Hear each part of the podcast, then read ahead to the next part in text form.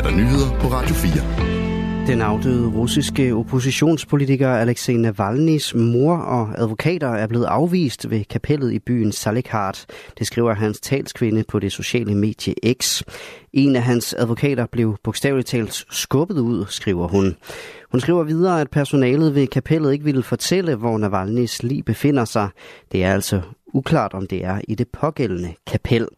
De russiske fængselsmyndigheder oplyste fredag, at Navalny var afgået ved døden i straffekolonien IK3 i Sibirien.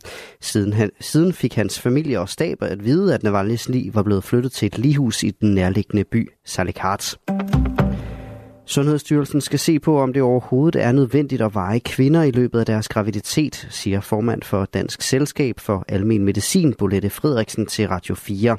I dag anbefaler Sundhedsstyrelsen, at alle kvinder bliver vejet minimum tre gange i løbet af deres graviditet. Men styrelsen bør altså se kritisk på de retningslinjer, siger Bolette Frederiksen.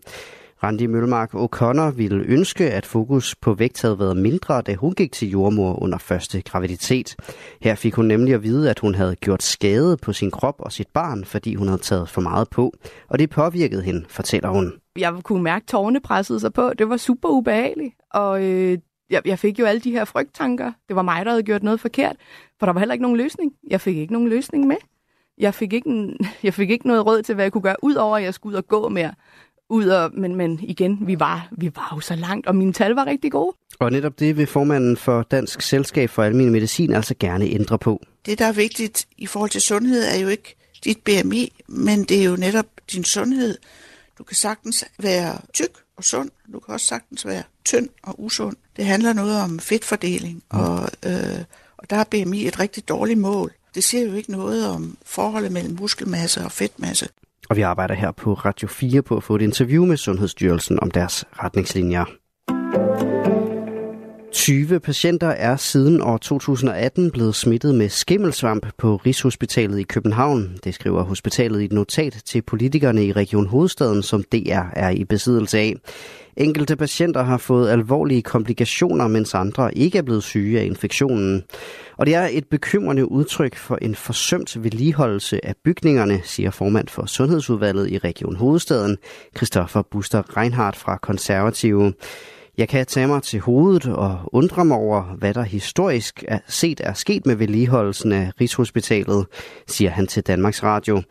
Rigshospitalet har nedsat en taskforce, der skal sikre, at man tager de rette forholdsregler, så kvaliteten af patientbehandlingen ikke påvirkes negativt af skimmelsvamp, lyder det. Mindst 150 personer er blevet idømt fængselsstraffe i Rusland for at mindes oppositionspolitikeren Alexei Navalny, det skriver nyhedsbyrået AFP med henvisning til en lokal russisk domstol.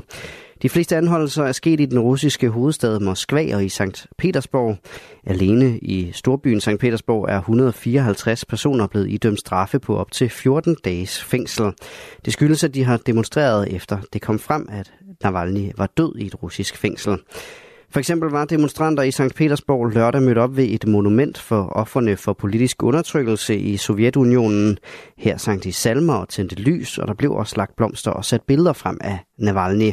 Demonstranterne blev efterfølgende anholdt, fordi at det i Rusland i praksis er ulovligt offentligt at give udtryk for kritik af regeringen og præsident Vladimir Putin.